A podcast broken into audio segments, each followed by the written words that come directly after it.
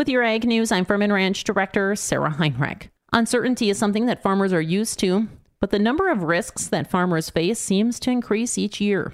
CME Group is always looking for new ways to help producers manage risk. Tim Andriesen, CME Group, Managing Director of Agricultural Products, shares more about CME Group's latest product, which provides more flexibility to producers.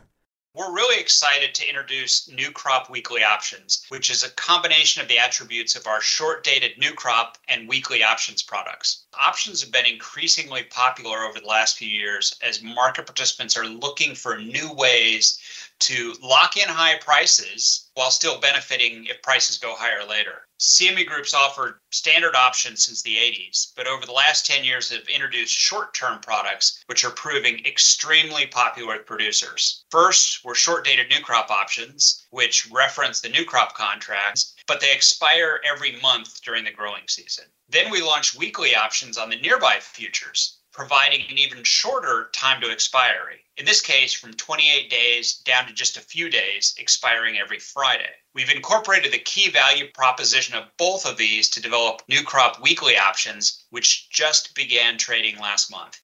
So that means producers can gain new crop exposure, but the options will expire every Friday instead of at the end of the month. That's exactly right. New crop weekly options are on the December corn futures and the November soybean futures and expire Fridays from February through August. Andriesen explains the benefits of using new crop weekly options.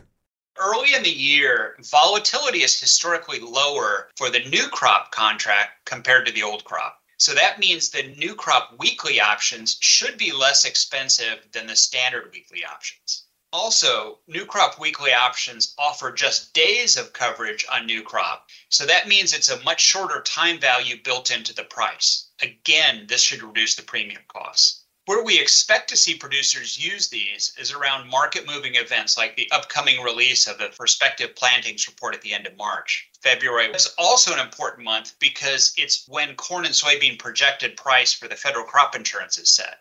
Again, you can find that information on the CME Group website at cmegroup.com.